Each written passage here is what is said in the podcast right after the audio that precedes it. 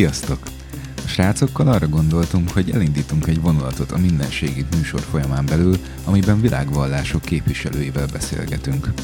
Ennek a sorozatnak az első állomása Somogyvámos, ahol Vallabi és a Krishna völgy vendégszeretetét élvezhettük.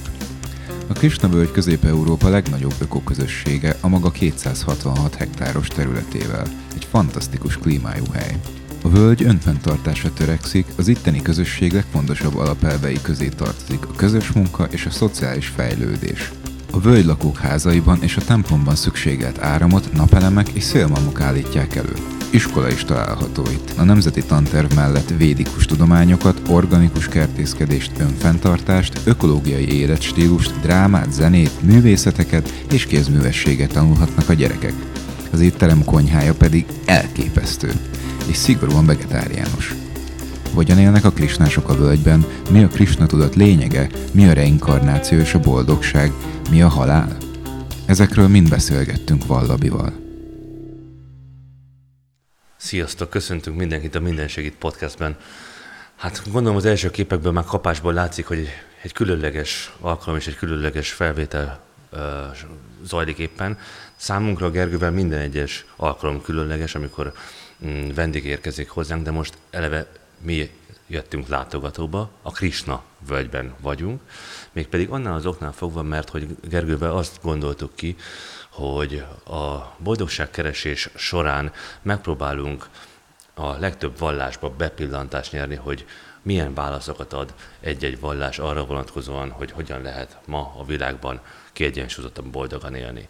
Első útunk ide vezetett a Krishna völgybe, és köszönjük szépen a a meghívást Vallabinak, illetve Virágnak, hát nem is tudom, hogy hogy szólíthatunk, melyik nevedet. Ami tetszik.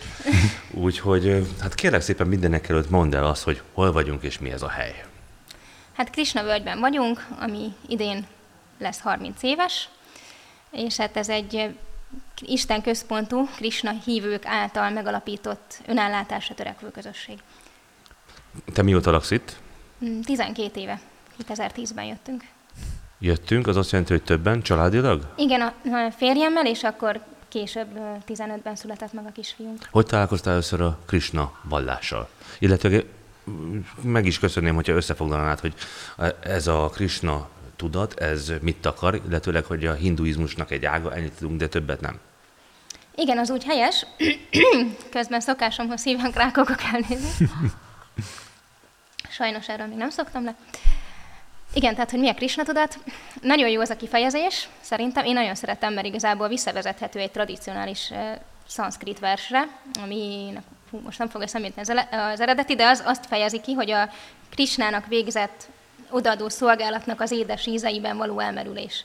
Uh-huh. a tudatállapota. Csak ez így le van rövidítve. De azért is szoktam ezt így beidézni, mert hogy ez nem egy ilyen kitalált modern dolog, hanem tényleg ez, ez le van írva a Srimad Bhagavatamban, ami egy 5000 éves szentírás vagy még több is, mint 5000 éves, és akkor itt teljesen kifejezi azt, hogy, hogy ez végül is erről szól Istennek a szolgálata, és akkor az lehet részletezni, hogy ez miben merül ki ez a szolgálat, és hogy ennek van egy, egy, egy jó érzete, amit az ember, egy, egy tudatállapot, amiben van. És igen, hogy a hinduizmusnak az ága ez is. Már Vele. amennyiben ezt a kifejezést elfogadjuk, hogy hinduizmus, mert ez viszont egy kitalált kifejezés, tehát hogy olyan nincsen egyébként hanem a, a muszlimok az Indus folyón túlélőket, így földrajzilag azt úgy mindenkit így hindunak elneveztek. De hogy ez Igen, nem egy bár... ilyen egységes dolog, mint az, hogy keresztény. Sőt, azt mondják, hogy a mai napig egy nagyon változatos, nem igazán exakt Igen. vallásforma, hanem különféle ezer és ezer leágazása van, és az egyik ilyesféle a Krishna Igen, tudat. és ez azért van így, mert hogy a védikus szentírások, ahogy mondom, ez már eleve többes szám. Tehát nem úgy van, hogy van egy könyvük, mondjuk a Biblia, a Biblia. hanem irdatlan mennyiségű szentírás van. És ezek, hát a nyugati fejeknek ez ilyen elképzelhetetlen, hogy ezt kiírta, hogy írta, és akkor próbálják így kiszámítgatni, hogy ezeket így egymás után így összeragasztgatták, csak az a bökkenő, hogy egyik idézi a másikat folyamatosan oda-vissza, és nincs az az uh-huh. ember, aki ennyi írást egyszerre megírjon, tehát akkor hoppá.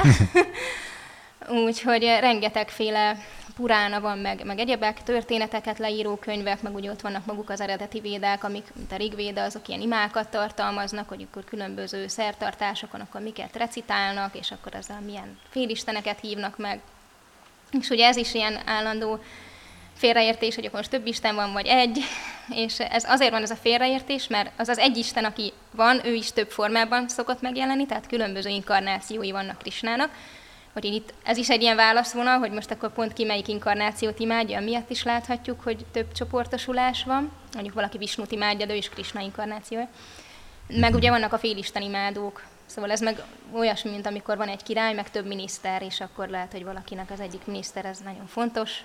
Mondjuk a Gergőnek például Szaraszvati istennő, mert ő a zenének az istennője például. De hogy tudni kell, hogy a félistenek is mind Istentől kapják a erejüket, meg a felhatalmazásukat, mert hogy Istennek ugye örök a helyzete, tehát az ő mandátuma nem jár le, de a félisteneké meg igen, tehát azok uh-huh. átmeneti posztok, hogy valaki most éppen ez vagy az. Lehet, Te... hogy én is félisten voltam vala.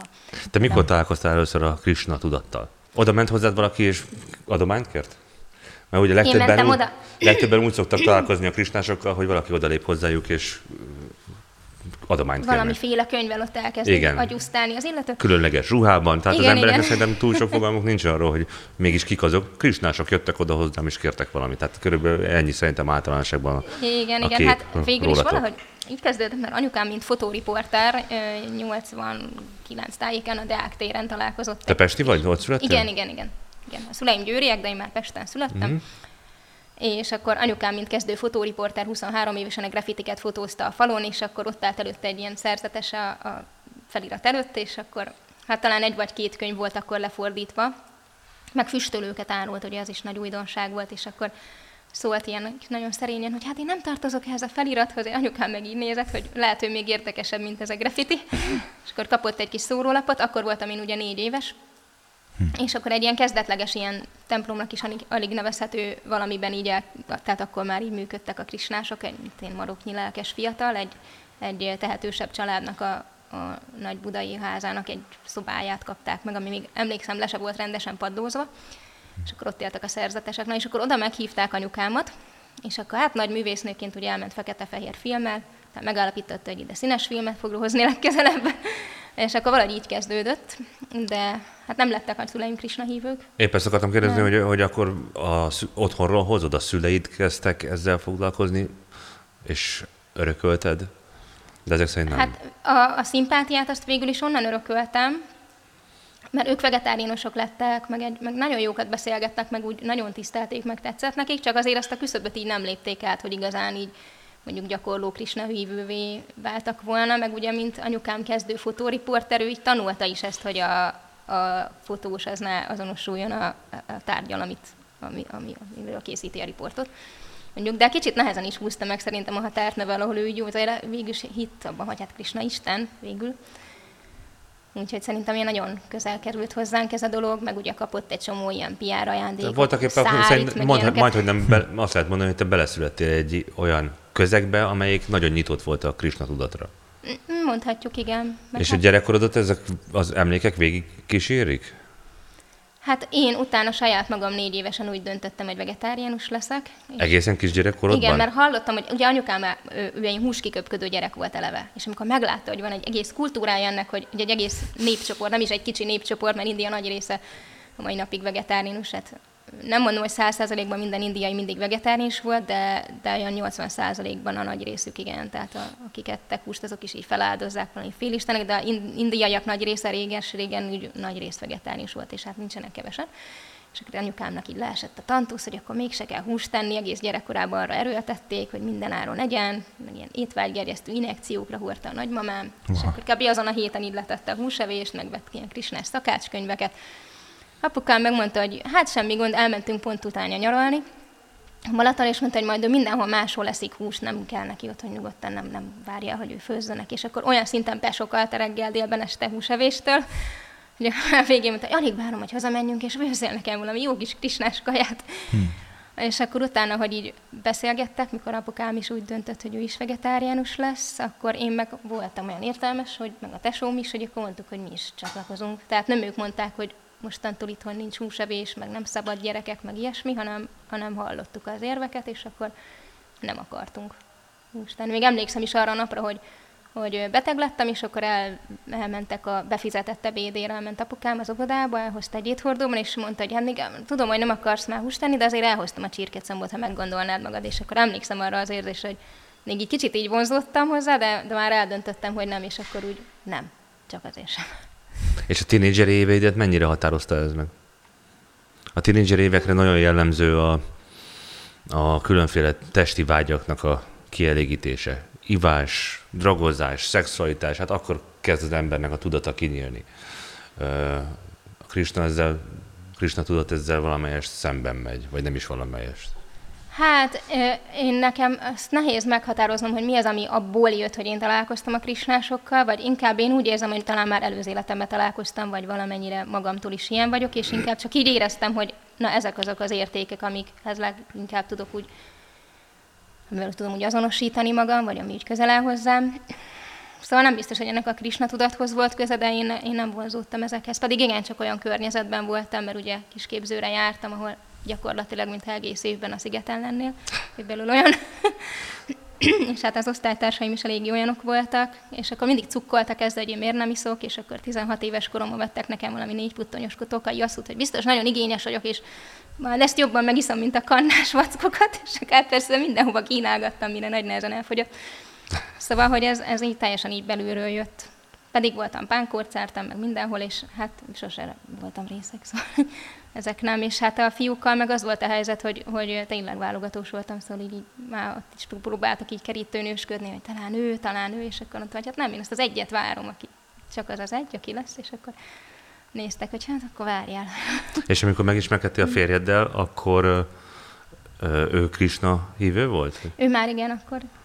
Hát akkor nem véletlen, hogy a választásod ráesett. Uh-huh. Hogy, hát hogyan igen. telt el az az időszak, amikor ide költöztetek? Hát ugye mi, tehát ez most egy nagy ugrás volt, mert azért a kettő között sok minden történt. Hát Mesélj ugye az róla. iskolánkhoz elég közel volt a Góvinda terem, és akkor ő egyébként építész volt, annak tanult, csak akkor halasztott egy évet, azóta is halasztja. és akkor ott a, a Krisnás étteremben, a Góvinda étteremben ott mosogatott, meg mindenfélét csinált, meg hát próbálta így a felvenni így a lelki életfonalát, mert ő viszont az a fajta volt, aki mindent kipróbált. Mindent. Úgy nem nagyon tartóztatta meg magát semmitől, viszont ő meg az, az aki meg ebből tanulta meg azt, hogy ez, ez nem jó, ettől csak uh-huh. kiégsz. És ahogy jött a Krishna tudat, akkor puff, így mindent abba hagyott.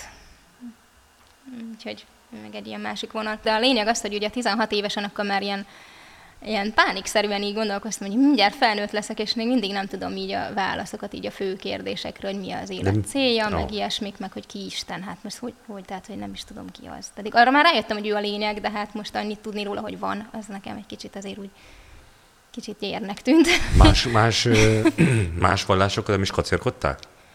Hát a másik az, hogy alapvetően mi katolikusok voltunk, tehát engem beirattak hittanra is, de ott is az általános iskola alsó tagozatban egy, egy nagyon érdekes hittan tanárnéni volt, mert kicsit ilyen ezó volt meg volt egy másik, az István bácsi, akit mindenki Isten bácsinak hívott.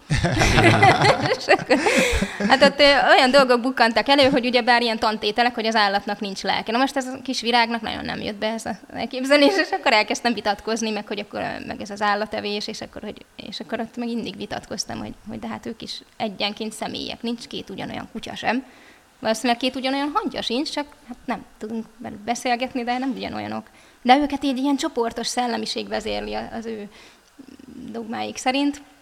Ezt valaki kitalálta, ez nincs benne a Bibliában, csak ugye, na mindegy, ez egy hosszú dolog, de ugye Szent Ágostonnak ez volt a fő munkásság, hogy nem, nincs filozófia igazán, nincsenek magyarázatok arra, hogy hogy jött létre a világ, és akkor ugye a görög platóni filozófiát tették úgy bele a kereszténységbe, de miatt egy csomó ilyen luk van, hogy nem, nincs rá igazából benne a Szentírásban, nem találsz választ, hanem így, így kitalálnak dolgokat, és mondtam, hogy ezt, ezt, ezt, ezt Neked kevés. Ez nem. De ezt persze akkor én még nem tudtam, csak utólag mióta teológus vagyok, hogy, hogy tényleg ez egy probléma ott, hogy vannak ilyen kérdések, ami, amire nincs válasz. De ami ott van, az tök jó, tehát én nem utasítom el azt. Tehát nagyon jó, meg nekem, nekem így Jézus Krisztus az ilyen teljesen ilyen szívem csücske, szóval egyáltalán nem érzem úgy, hogy megszakadt volna vele a kapcsolat, vagy hogy ő mert, mert ez akkor nekem egy, egyébként tényleg egy ilyen... Ha jól értem, akkor neked több volt. Isten tudatod van. Nem, nem, hanem egy Isten van. Mm-hmm, és hát ugye Jézus azt őket. mondta, hogy Isten fia. Tehát ő mm-hmm. mindig azt, azt magyarázta, hogy az atyám, és akkor, de hogy ő milyen, tehát van egy ilyen gyerekkori emlékem is, hogy a nagymamámat kérdeztem, hogy de hát milyen Isten. Hát az nincs leírva. És te milyennek képzeled? És akkor mondta, hogy nagyon jó képű fiatalembernek. Néztem egyet, úristen, micsoda formavontó elképzelés egy nagymamától, semmi szakál, meg felhőnülés, meg semmi. Egy helyes csávó. Egy nagyon, nagyon, nagyon vonzó fiatalembernek képzeli el Isten. És akkor, amikor a krisnásokkal ugye elkezdtem beszélgetni, ők elmondták, hogy Isten egy végtelenül vonzó fiatal fiúnak néz ki, és hogy sosem idősebb, mint 16 éves, mert hogy ő minden dolognak az élvezője, és hogy ahhoz meg ez a kora jó. Tehát ki akarna idősebb lenni, mint 16-8, max 20? Tehát ilyen Krisnánál idősebb nem lesz, tehát nem akar ő ilyen vén fazon lenni. És hogy, hogy, hogy ő ugye öröktől fogva létezik, de nincs rá hatással az idő, mert ő van az idő fölött. És mm. akkor azért ő, ő öröktől fogva van, de ő nem, nem lesz ettől öreg. Hogyha jól értem, hogyha egy 16 éves fiatal vonzó férfi képében jelenik meg uh, Isten, akkor uh, és említetted, hogy övé az összes élvezet, akkor a Krishna tudatú emberek, vagy hívők uh, ezt a jogot az Istennek tartják fönt, és ezért nem, vagy kevéssé élnek földi élvezeteket meg? Igen, végül is mondhatjuk, illetve, hogy a mi élvezetünk az abban rejlik, hogy mi az ő élvezetének a tárgyai vagyunk. Tehát ez, ez a trükk. Igazából, mert hogy a, mi nagyon, tehát hogyha belegondolsz, hogy Isten hatalmas, mi meg nagyon picik vagyunk, nincs annyi felület rajtunk, mert picik vagyunk, hogy, hogy annyira élvezni tudjuk a dolgokat. Tehát például azért van az, hogy az ilyen nagy sztárok, azok belerokkannak abba, hogy ők sztárok, mert nem tudnak ennyi embernek az imádatával viszonozni. Nem uh-huh. tudják azt viszonozni, és nem bírják el azt a súlyt. Mert hogy az a pozíció, hogy valakit imádnak sokan, az Istennek a helyzete. Csak ebbe a világba ugye akkor jön el a lélek, hogyha ő akar lenni Isten helyett Isten. És akkor mindenki próbál hogy maga szintjén valamennyire élvezni dolgokat, és ez, ez, ez nem nekünk való, és azért betegszünk bele. Tehát valaki ettől öngyilkos lesz, nem, nem, nem bírja ezt a helyzetet. Tehát igazából nem élvezők vagyunk, hanem szolgák, és ahogy szolgáljuk az élvezőt, nekünk az a boldogság. Szóval ez, ez a, ez a Krishna tudatnak a Érthető? Én abszolút értem, csak akkor azt magyaráz meg, hogy miért gondolják az emberek a világban ma túlnyomó többségében azt, hogy a földi javak, illetőleg ezek a könnyen elérhető élvezetek teszik őt igazán boldogá. Nemrégiben ott járt nálunk Záher Gábor, és arról beszélgettünk vele, hogy most először fordult elő, pontosabban tavaly Amerikában, hogy több mint százezer ember halt meg drogtúladagolás okán. Soha nem volt még ilyen magas ez a szám. Egyre több az alkoholista, egyre több ember zokszó nélkül vállalja fel azt, hogy ő pornóból éli a mindennapjait, tehát abból keresi a kenyerét. Élvezet, femi, hogy hívják ezt? Élvezet hedonizmus zajlik a világban, nem? Igen. Hát azért van ez, mert hogy a léleknek az alaptulajdonsága szanszkrittal élve az, hogy Ánanda Maja, az Ánanda jelenti a boldogságot, és hogy ő keresi a boldogságot. Tehát azért, azért nem tökéletes a buddhista filozófia a mi szempontunkból, mert hogy ők azt mondják, hogy, hogy ez mind illúzió, és akkor, hogy, hogy egyáltalán nem kell boldogságot keresni. De hogy igazából nem az a gond, hogy keresed, hanem hogy hol keresed. Tehát van boldogság, meg, meg él, él, tehát kell, hogy élvezd a dolgokat, csak, csak nem úgy, hogy kihagyod Istent, és te akarsz a helyébe kerülni, és te akarod élvezni a nőket, Aha. meg mindent. Tehát onnantól kezdve, hogy te része vagy az ő élvezetének, akkor sokkal határtalan, akkor tényleg határtalan boldogságot tudsz tapasztalni, és a lelki világban ez van, ez van itt a képeken is egyébként, hogy ott van Krisna körül egy csomó mindenki, és ők extázisban vannak attól, hogy Krisnát szolgálják. Igazából, tehát az érzékeket ezt teszi elégedetté, meg igazából az, tehát az a jó a Krisna tudatban, hogy azt gyakoroljuk most itt, az a gyakorlatunk, ami tisztít minket, ami maga a cél is lesz.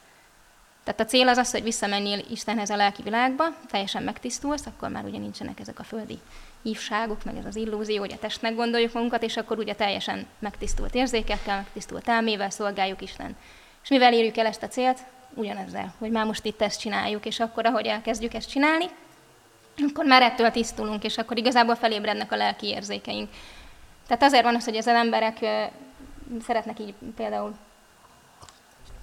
így mámorban lenni, mert, mert egyébként a, a lélek így Krisna társaságában teljesen mámoros. Tehát Krisna szeret táncolni, fuvolázni, és akkor így zenélnek vele a társai, és akkor így meg vannak mámorosodva, de nem azért, mert ittak, hanem mert, mert így a boldogságtól. Tehát, hogy, tehát ezek ilyen pótszerek igazából. Tehát Igen. ez olyan, mint a cukorpótló, hogy nincs, nincs ott az eredeti, és ezért nagyon fontos szerintem a Krisna tudat, és ezért, ezért is próbálom így így az embereknek ezt így valahogy megmutatni, mert, mert hogy minden vallásban, ami van benne, az tök jó.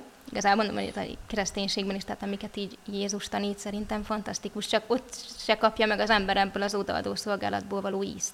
De egyébként ez, ez az odaadás szerintem, vagy eddig a, abból, amit elmondtál, nekem úgy tűnik, hogy ez egy nagyon szignifikáns része ennek a, a, a léttudatnak, ennek a Krishna tudatnak, meg ahogy ti éltek. Igen. Tehát én azt úgy értelmezem az eddig elmondottakat, vagy hallottakat, hogy um, nyilván, tehát, hogy, hogy vannak bizonyos emberi dolgok, amit mint emberek ebben a formában mindannyian csinálunk, és a, azoknak a dolgoknak egy része lehet, hogy kevésbé kellemes, de valami kellemesebb. Viszont szerintem egy kifejezetten egótlan lét fajta az, amit ti csináltok. Tehát, hogy valahogy az embernek azt, a, azt az ilyen, ilyen anyagias, lebutult, önző működési módját, ami egyébként jellemző a legtöbb emberre, meg valamennyiünkre minden hétköznap, tehát hétköznapi élet során, hogy azt, azt ti próbáljátok ti azon aktívan dolgoztok, hogy azt ne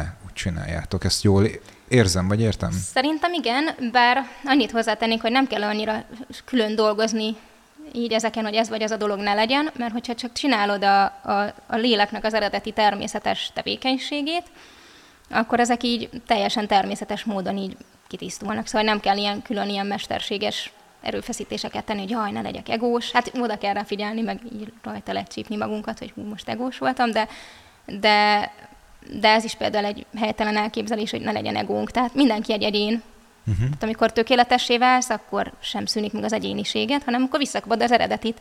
Uh-huh. Mert ha megnézed a képeket, Krisnának ugye vannak társai, és mindenki tök máshogy néz ki, mindenkinek van egyénisége, tehát nem azon, hogy a felszabadulás után ez a nirván állapot, hogy akkor ilyen kis, tudom, ilyen fényszemcsékként ott a nagy egészben ott így csillogunk, villogunk, hanem hogy igazából mindenkinek van egy egy egyéni szolgálata, és az csak az övé. Szóval nincs még egy olyan valaki, aki azt úgy csinálná, és akkor szokták mondani egy ilyen transzcendentális ellenmondás, hogy Krishna önmagában elégedett, de mégis hiányzik neki pont az a Gergő, aki itt van Magyarországon. Mikor jön már vissza? Lehet, hogy szakszofonozni a lelki világban, nem tudom valamit.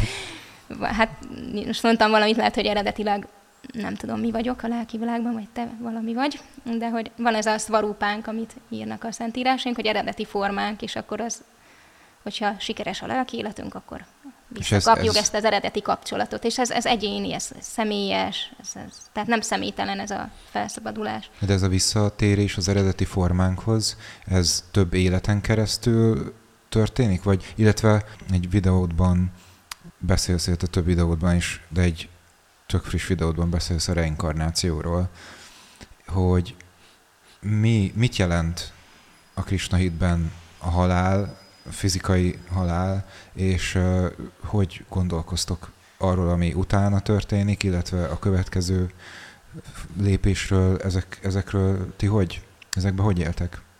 Hát ugye még ugye elvesztettük a fonalat itt a hinduizmus meg a szentírásokkal kapcsolatban, ugye, hogy ezeket nem mi találjuk ki, hanem ugye a Bhagavad Gita a fő szentírásunk, és akkor ugye egy Isten hívők vagyunk, tehát ugye Isten kategóriáján belül is egyébként Krisnát imádjuk, ugye, aki a az eredete minden inkarnációnak, és akkor ugye azt fogadjuk el, amit ezekről ő mond saját maga a Bhagavad Gita-ban.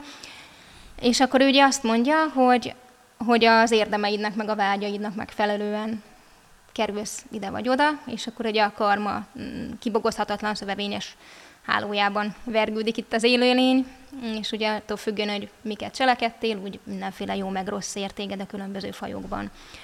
És hogy hány élet alatt tudsz hozzá visszatérni, hát ez leginkább úgy rajtunk múlik gyakorlók. Uh-huh. Mennyire akarunk, és legfőbb dolog, hogy mennyire vágysz rá, mert amíg még van vágyad arra, hogy még itt lebzseljél, élvezd a anyagi világot különböző szenvedések formájában, mert hogy végül is minden szenvedés, mert most megkapsz valamit, de úgyis elveszíted.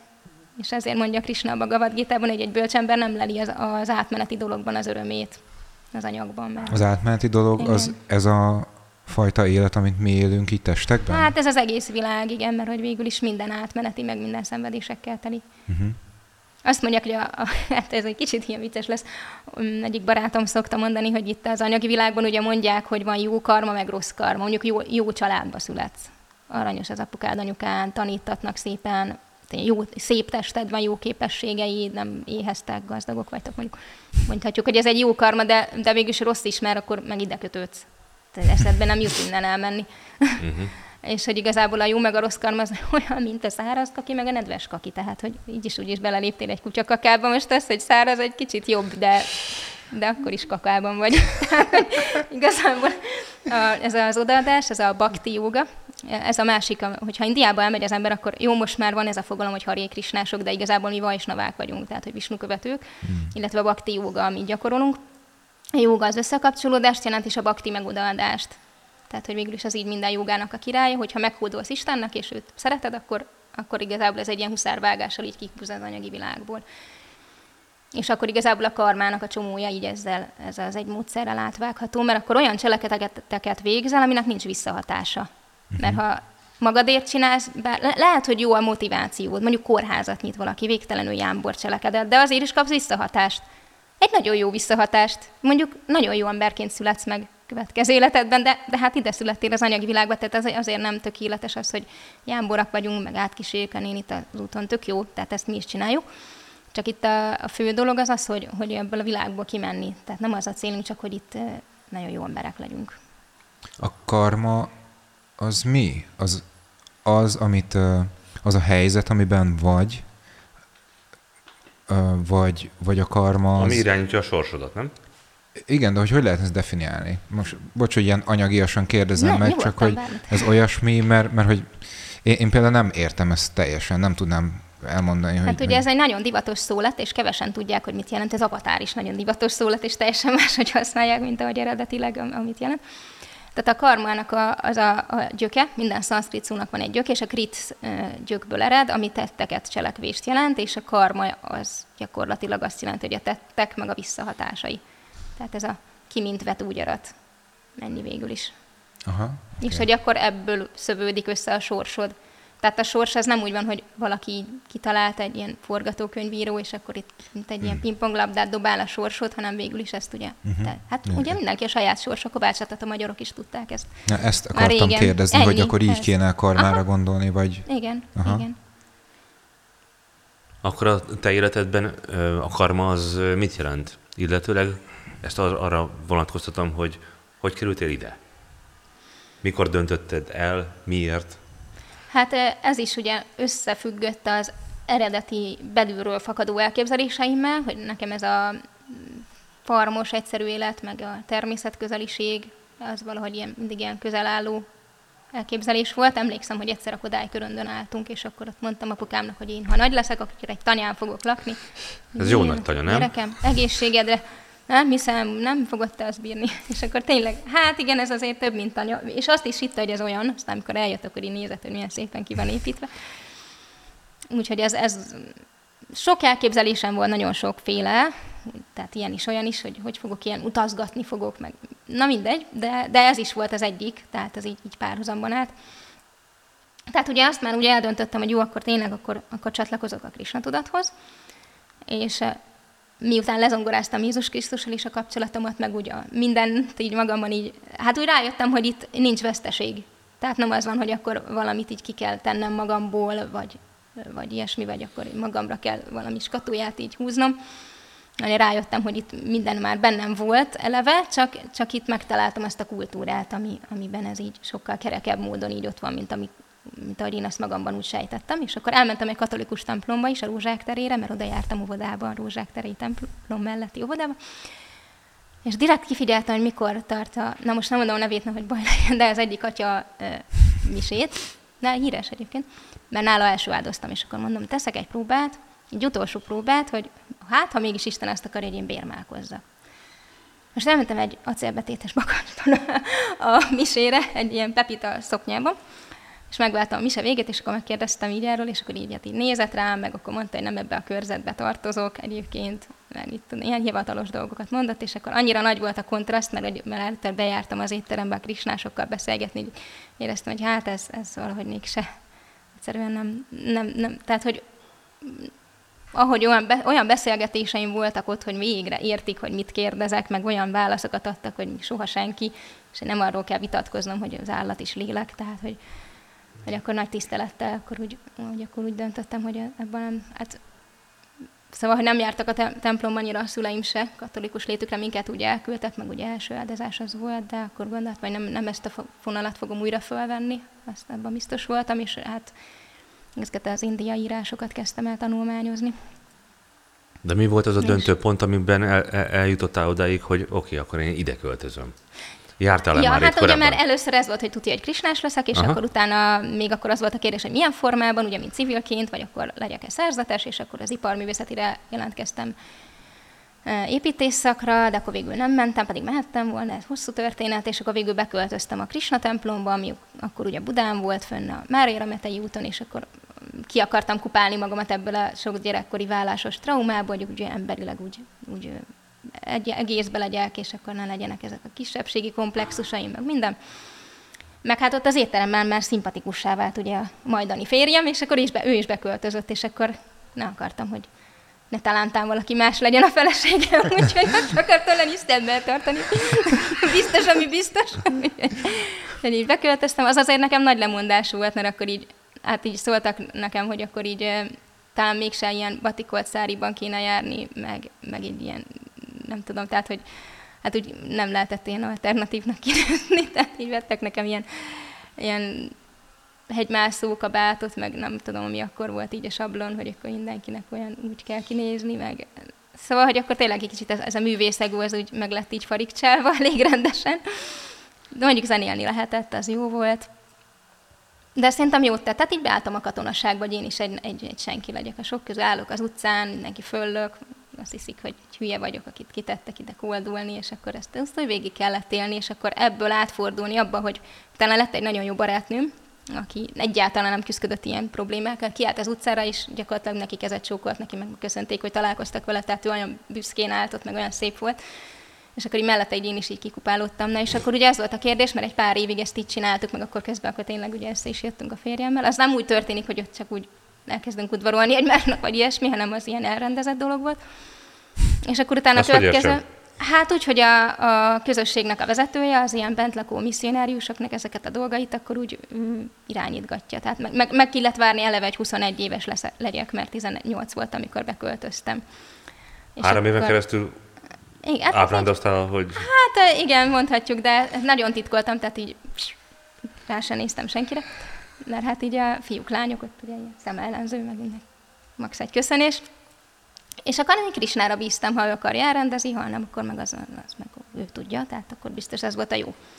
Hát ez nagyon kellett gyakorolnom azt, hogy amit Krishna akar, az lesz tényleg, és hogyha nem, akkor nem, akkor itt voltam pár évig, és biztos valaki más lesz.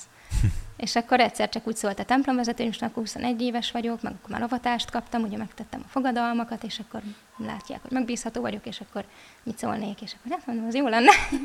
akkor szóltak neki, hogy ő mit szólna, jó, és akkor úgy kezdtünk el így találkozni, de az is úgy volt, hogy akkor a templomvezetőnknek a lakásában előnek is van felesége, akkor még gyerekük nem volt, és akkor ott heti egyszer lehetett találkozni, egy órát beszélgettünk, és az is ilyen nagyon tudatos ilyenkor, hogy meg kell határozni, hogy mi hogyan akarunk élni, mert hogyha tök más, hogy akkor most hiába.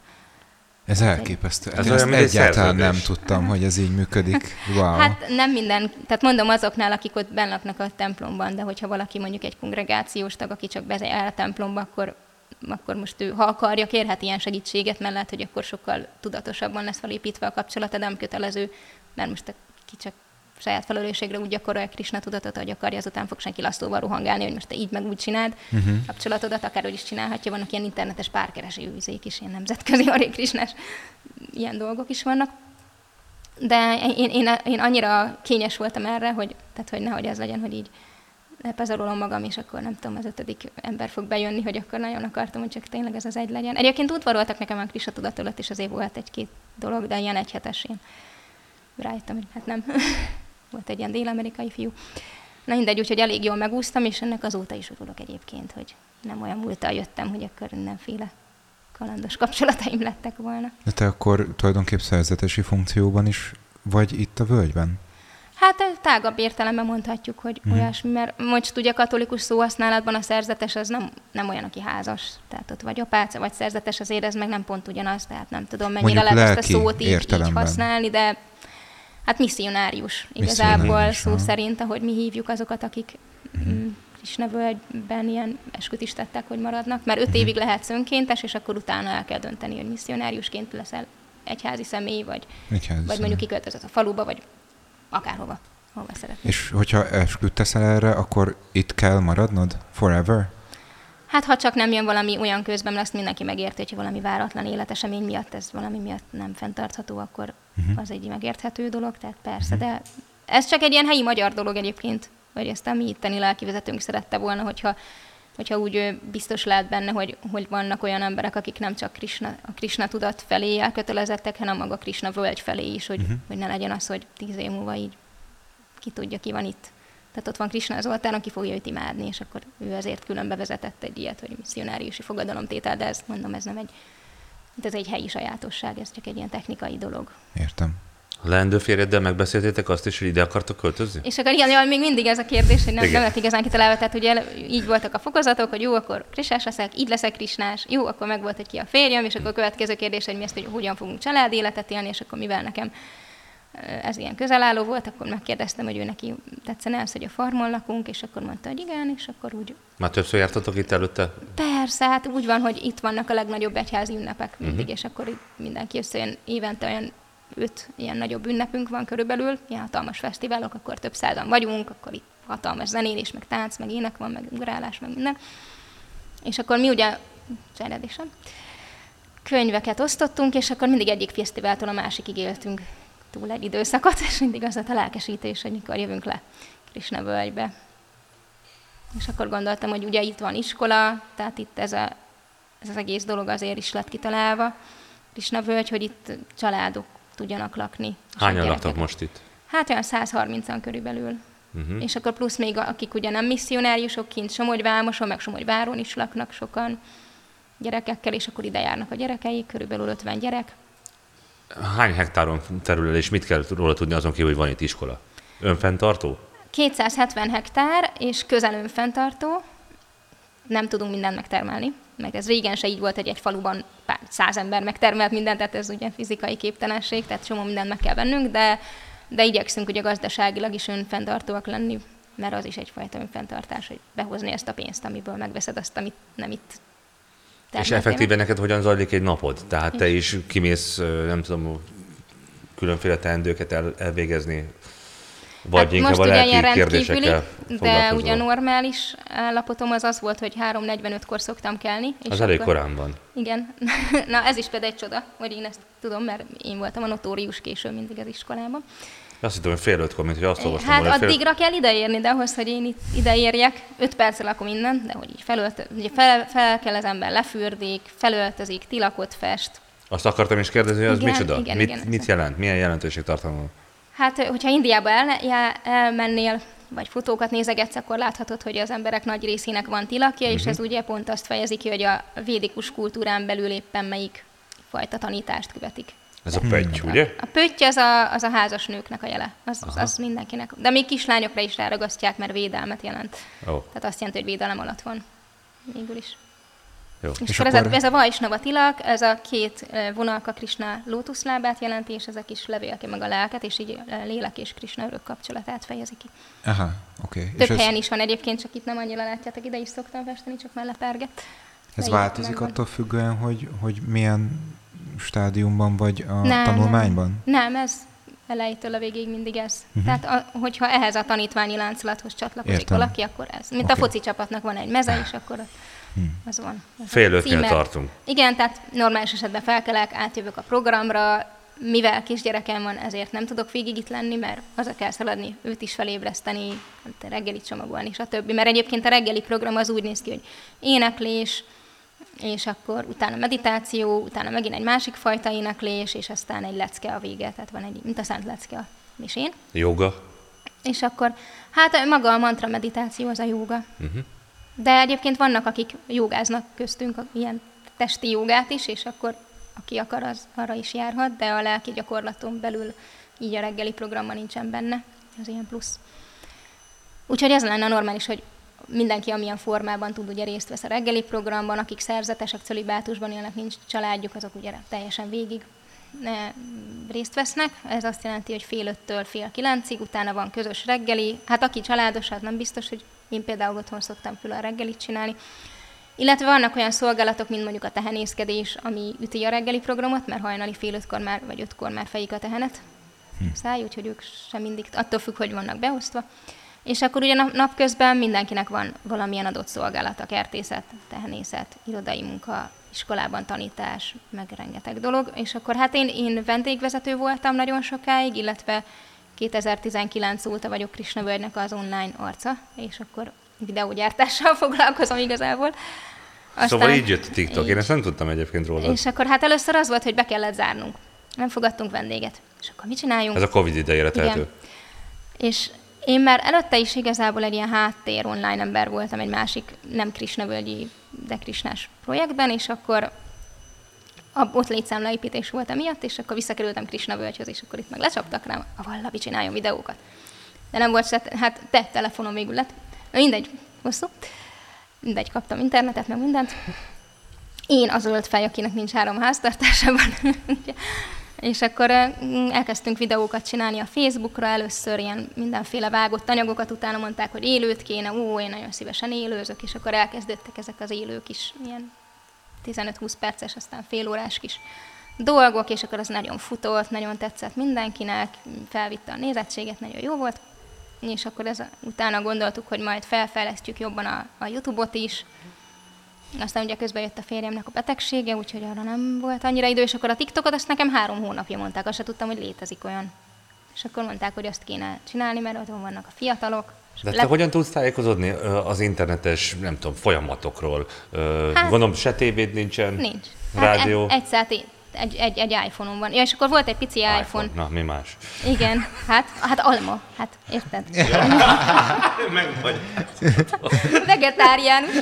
Arról meg nem is beszélve, hogy egyébként a Steve Jobs ő azért lett vegetáriánus, mert a krisnásokhoz járt ingyen ételosztásra.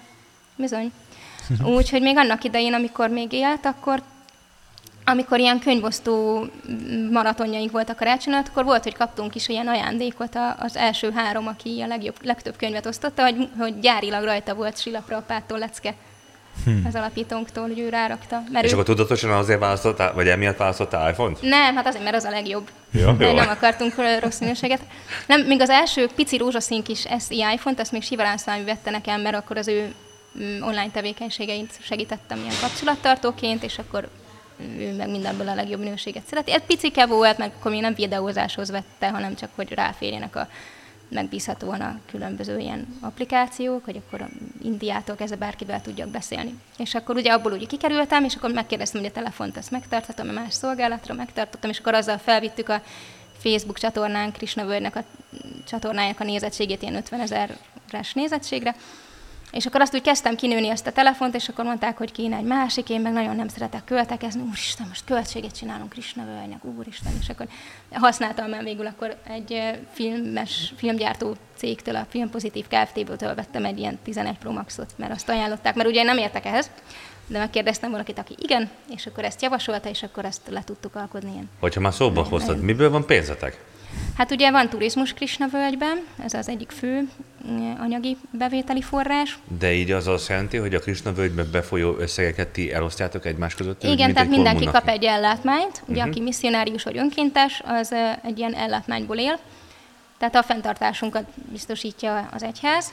És akkor hát olyan mint egy ilyen minimálbíró, és mi befizetik ugye a TB-t, akkor kapunk természetbeni juttatásokat, mint például tűzifa, akkor vannak ilyen helyi jegyek is, amit helyi termékre tudsz beváltani, hmm. meg ugye valamennyi készpénz.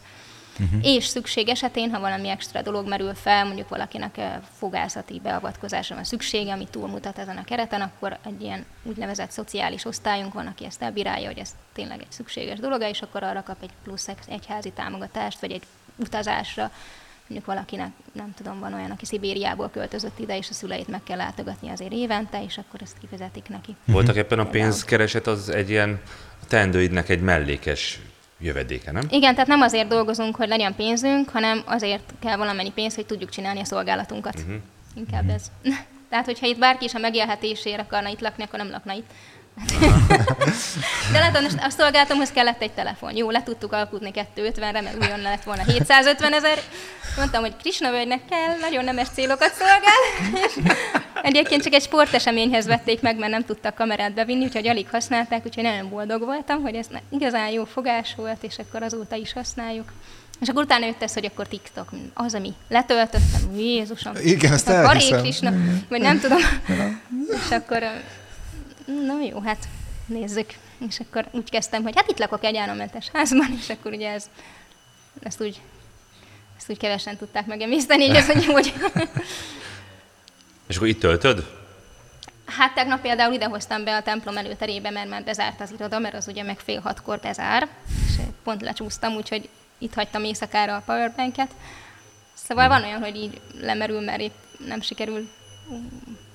És amióta itt laksz, ugye mondottad volt, hogy itt az emberek többsége, illetve a Krista tudatú emberek többsége, vagy úgy éli az életét, hogy a, a boldogságot úgy éli át, hogy Kristának felajánlja a szolgálatait. Már-már mámoros állapotok érhetők el. Szoktál ilyen állapotba kerülni, illetve nagyon boldog embernek tartod magad, illetve azt az életet, amit itt élsz? Hát szerintem mondhatom, hogy igen, pedig még biztos, hogy nem vagyok a legfejlettebb szinten, mert az még valószínűleg nagyon messze van, de, de szerintem a, a, meg, meg úgy tapasztalom is, hogy tényleg a Krista tudat az olyan, hogy már a legelején lehet ezt így tapasztalni, még akkor is, hogyha az ember még fél lábbal a külvilágban van, hogy tényleg ez, ez a odaadó szolgálatnak, Krishna szolgáltanak ez az íze, vagy csak leülsz énekelni, hogy ott tényleg jön egy olyan magasabb rendű boldogság, hogy így a lélek érzi, hogy ez valami más, és hogy ez tényleg az a táplálék, ami, ami anyagi dolgokból nem jön.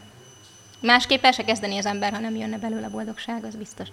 Meg ezek a lemondások is, mit mondasz, hogy akkor ez a mámlítószerek, meg a szexualitás. Szóval ez olyan, hogy így magára erőlteti az ember, hanem kapsz egy jobbat, akkor, akkor az már úgy nagyon így kifakul. Nem lemondásként éri meg az ember? Egyáltalán olyan, hogyha kapná egy habos tortát, és, ezt, és akkor utána kínálnak savanyú cukorkával. Hát. Aha.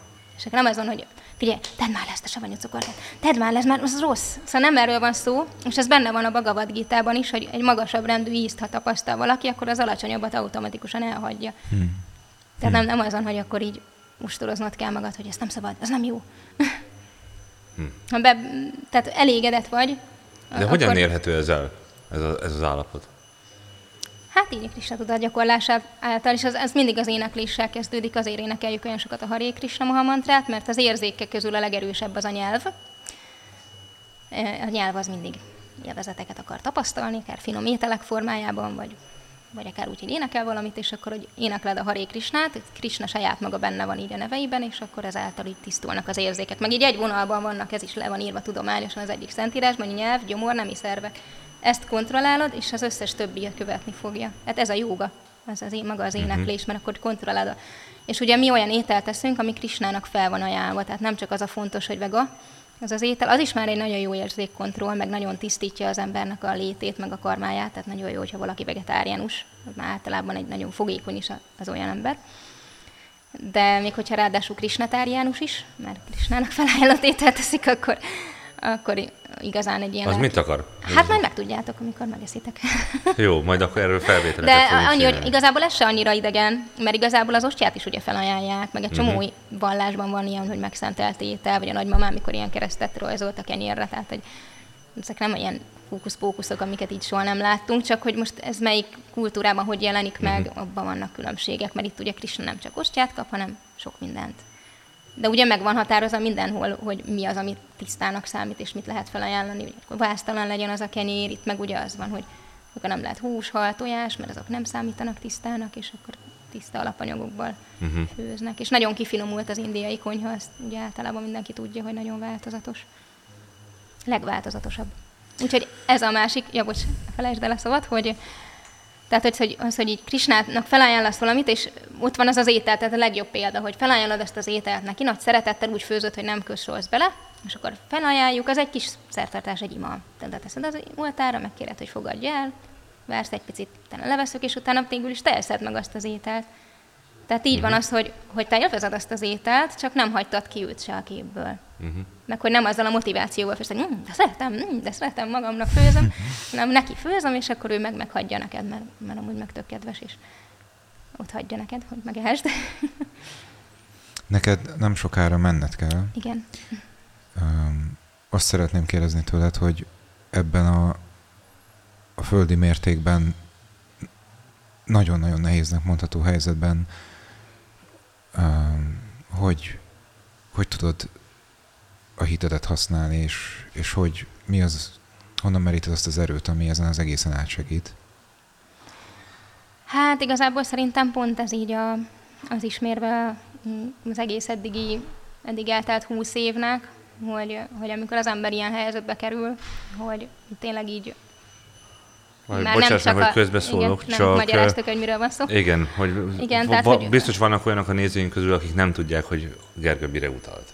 Igen, tehát hogy a férjemről ugye két éve kiderült, hogy agydaganata van, és most ugye nyáron már mondta is az orvos, hogy ugye asszonyom tudja, hogy nem hosszú hónapokról beszélünk, és amikor ezt így a szemedbe mondják, akkor ugye már nem csak egy szép költői mondat a Bhagavad Gítában az, hogy ez a lét az átmeneti, meg hogy nem a test az énünk, hanem, hanem akkor nagy az idő, hogy akkor most ezt megvalósítsa az ember. Aztán hát nem ez az első ilyen teszthelyzet, mert én kirepültem egy autóból is egyébként tíz évvel ezelőtt, és akkor is az volt, hogy már házasok voltunk, gyerekünk még nem volt, és miközben repültem, míg Svédországban volt Veszteróza és Uppsala között félúton, a Valbi nevű falucska közelében. Ki volt írva, hogy Valbi, Valbi nem Valbi, ja, nem, Azt ez hittem. egy svéd falu, vagy kisváros, Valbi Y-nal, és már amúgy is már ö, pár nappal előtte mondtam, hogy na majd legalább kirepülök, már ott lesz a tábla. És hát tényleg kirepültem. Tehát vannak néha ilyen megérzéseim. Jézusom. Az volt, hogy így mentünk, és a lényeg az, hogy lecsúsztunk az útról, mert nagy volt a hó, és akkor itt be így az árokba, és így forogtunk, és az első két ülésen ülő lánynak így szana széttört a ripityára a gerince. Jézusom. És akkor ugye kihívták a mögöttünk levők a mentőket, azok azt hitték, innen már élő embert ki nem vesznek. Most lesz november 30-án a, a évfordulójának. Én meg így kirepültem, és úgy, hogy kinyílt az ajtó, és semminek nem mentem neki, nem volt egy karcolása az arcomon. És ki leestem, és útközben azon gondolkoztam, hogy de jó, most Krishna mondja a Bhagavad Gita-ban, hogyha rá gondolunk, akkor hozzá megyünk, és akkor emlékszem mind a hárman, én azt kiebel, azt én azt mondtam, hogy Krishna, Krishna, valaki ezt, hogy Haré Krishna, valaki meghozta, hogy Rádésjám, ez az ő nevük, a oltáron levő Krisnának a speciális neve. És így kórusban. és akkor így földet értem, most még a testemben vagyok, vagy nem? És így próbáltam mozgatni a kezem, és úgy éreztem, hogy ott van, de ahova néztem, nem ott volt. Tehát ugye megszakadnak valahogy így a hirtelen a sok hatás miatt a idegek közti, nem tudom, összeköttetések, és akkor így nézem, nincs ott a kezem, leszakadt, vagy. És de érzem, hogy mozog, és akkor kiderült, hogy itt van. És akkor így szinte ilyen csalódás érzésem, hogy hát mégse, pedig olyan izgi lett volna, hogy már nem vagyok a testemben, de hát benne vagyok. Akkor utána éreztem, hogy nagyon fázok, mert benne voltam egy pocsolyában, akkor elkezdtem kiabálni, hogy my friends, my friends, és akkor már hogy jöttek ugye a, a svédek.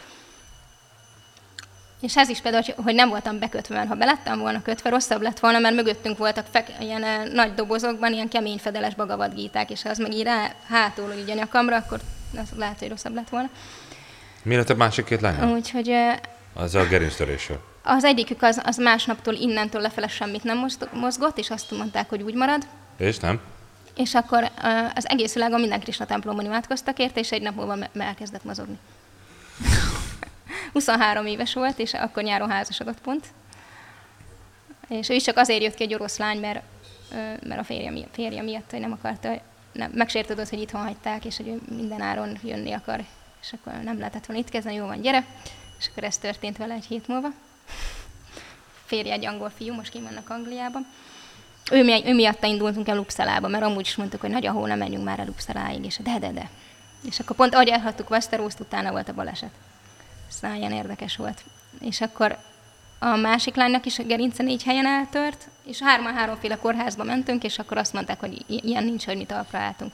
Ha nekem nem volt agyrázkodásom, így megnézte az orvos, nézd, így teljes lesápa, de még egyszer, ezt nem hiszi el. Szóval, nektek nagyon, nagyon nagy szerencsétek volt. Minden orvos ezt mondogatta végig, hogy you are very fortunate, és akkor mondtam, it's not fortunate, it's Krishna. Tehát, hogy hát hívd, hogy akarod, de nagyon szerencsések vagytok. Mondta, hogy ilyen balesetből vagy meghalnak, vagy lerokkannak minimum, vagy, vagy agykárosodás, ez, ez a minimum, de hogy mind a három él és mozog, ilyen nincs. Furcsa, hogy egy olyan történettel hasonlítod össze azt a nehézséget, amivel most szembesülsz, a férjednek a betegségét, ami happy end végződik.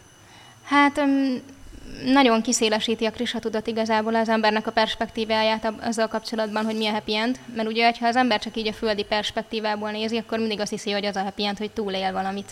De uh-huh. le, lesz az, amikor nem. Mert ugye a másik dolog, hogy anyukám meg szklerózis multiplexben szenved, és három éve fekszik. Őt is oh. ápoltam egyébként fél évig. És akkor ő is múltkor fölhívott, hogy annyira fuldoklott éjszaka, meg, meg minden, hogy, hogy azt hitte, hogy megséri a reggelt, és akkor így az élettársa kérdezte, hogy hívjon engem. Nem, nem, legyőzöm, és mondom, de anyuci, lesz az a nap, amikor nem győzöd le. Inkább készülj arra. Mert, mert hogy most ezt így tologathatjuk, de jó, happy ilyen túléltem, és lesz az a nap, amikor nem élet túl. És akkor azzal mit kezdesz? Akkor most nincs happy end. Akkor van happy end, hogyha Krisnához mész vissza, és azért kell az egész életedben eh, ezzel foglalkoznod, mert hogyha is szórakozunk, meg minden is nem foglalkozunk azzal, hogy milyen tudatban vagyunk, meg mi van a lelkünkkel, meg, meg ilyesmi, akkor jön egy ilyen teszthelyzet, és nem tudod, nem tudhatod, hogy mikor jön. Nem csak idős emberek halnak meg. Hát én akkor voltam 27 éves. Most meg 38 vagyok, szóval a férjem meg 44 lesz decemberben, hol lesz.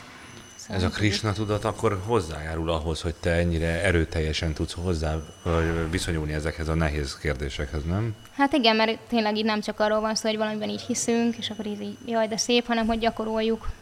És akkor így látom, hogy így ez az egész így felépült, hogy ezek így jöttek az életemben, és akkor egy egész máshogy állnék hozzá, ha nem, így látnám, hogy így túl ezeken a vonalakon, hogy most ez itt vagyok, vagy ő, a férjem, ez valaki, ő neki most ez egy állomás, ez az élet, és a lehető legjobban használta az elmúlt évtizedeit, szóval ő teljesen fel van készülve, amennyire tudott. És amennyi időt még kaptunk, azt is biztos, hogy arra fogjuk használni, vagy próbáljuk arra használni. Azért is csökkentettem kicsit ezt a TikTok tevékenységet, hogy akkor több időnk legyen mondjuk olvasni, hallani Krisnáról, hogy tényleg őrá gondoljunk, az legyen a fejünkben az, hogy most hétköznapi dolgok, hogy most bevettem a gyógyszeremet, vagy nem, meg ilyesmik. Hát nagy lelki erő kell ehhez, nem?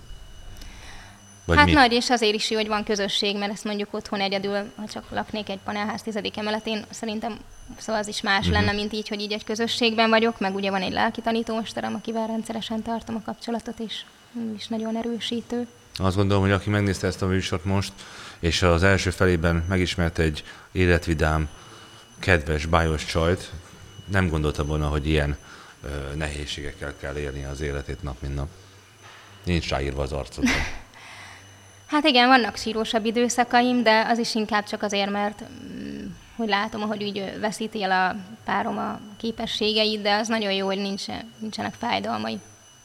Pedig az is törvényszerű lenne egyébként. Csináltunk már olyan műsort, hogy kifejezetten arra gondoltunk, hogy azt vetettük fel, hogy az emberek nem itt a nyugat-európai kultúrában nem foglalkoznak egyáltalán a halál kérdésével, nem néznek vele szembe, tabusítva van, és a többi. Azzal, hogyha te így szembenézel vele, és felkészíted édesanyádat, a párodat, önmagadat, akkor ö, talán az elmúlás kérdését sokkal könnyebb átvészelni, nem? Biztos, hogy könnyebb, meg a gyerekeinken is látszik. Egyébként most éjszakára azért nem kapcsolom ki a telefonomat sose, pedig mindig kiszoktam, mert mondtam anyukámnak, hogy ilyen van, csak egyet kérek, hogy azonnal hívjanak föl, énekeljenek ki a fülébe Haré Krisnát. Jó. És akkor azt megbeszéltük, hogy ezt mindenképp, ha nem is tudok azonnal átmenni, de mondtam, hogy úgyis az a legfontosabb, mire emlékezel utolsó pillanatban, azt a létformát éred el. Tehát akkor Istenre emlékezel, akkor hozzámész. Vagy legalább egy olyan születést kapsz, amiben őt nem fogod elfelejteni, vagy valahol újra találkozol. Azt mondják, hogy a lelki életben, tehát bármilyen picike kis előrehaladás, az egy örök, mint egy örök bankszámlán, az ott marad, és onnan tudod folytatni. Míg ugye az anyagi dolgokat nem biztos, hogy tudod folytatni. Igen. Én, aki a földi hívságokkal egészen közeli viszonyt ápolok, nem nagyon tudom megmondani azt, hogy mit kívánhatnék neked, úgyhogy kérlek segíts, mit kívánjunk neked, illetve nektek. Hmm. Jó kérdés. Hát azt, hogy megvalósítsam azt, amiről beszélek, és hogy jó arányba tudjam tenni azt, hogy mennyire vagyok introvertált, mert állandóan, vagy ex inkább, ugye? Extrovertált vagy Ugye nagyon szeretek így kifele megnyilvánulni, és nekem mondjuk az például egy lemondás, hogy, hogy tényleg egy kicsit úgy elmélyedjek, és inkább, inkább tényleg olvassak mondjuk órákon át egy könyvet, és ne folyton csak dumáljak. Uh-huh. ezt kell most így egyensúlyba raknom. Hát jó, legyen így, illetve végezetül azt mondd el nekünk, hogy az a valabi név, ez honnét ered és mit jelent? Vallabi Kánta Dászi a teljes nevem, a lelki tanítómesteremtől kaptam ezt a nevet, és minden Krisna hívő, aki avatást kap, kap egy szanszkrit nevet, ami Krisnához kapcsolódik, vagy valamelyik társához, vagy esetleg egy szent helyhez, és ez a dász vagy dászi szócska van a végén, ami azt jelenti, hogy szolga vagy szolgáló lány. És a vallabi az egyébként azt jelenti, hogy kedves. Hát velünk nagyon kedves voltál. Köszönjük szépen, szépen köszönjük, hogy, hogy időt, időt is, Igen. Erőt és kitartást mindenhez. Hát köszönöm. Hát minden jót kívánunk nektek.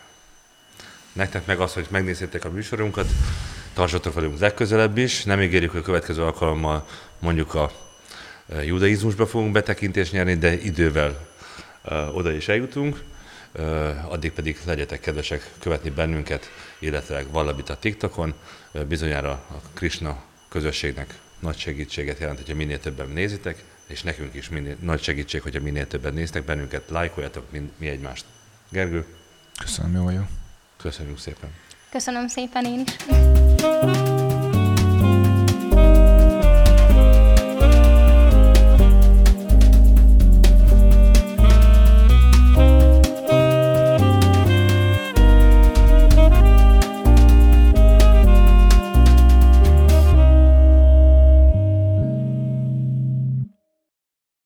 A műsor a Beaton Network tagja.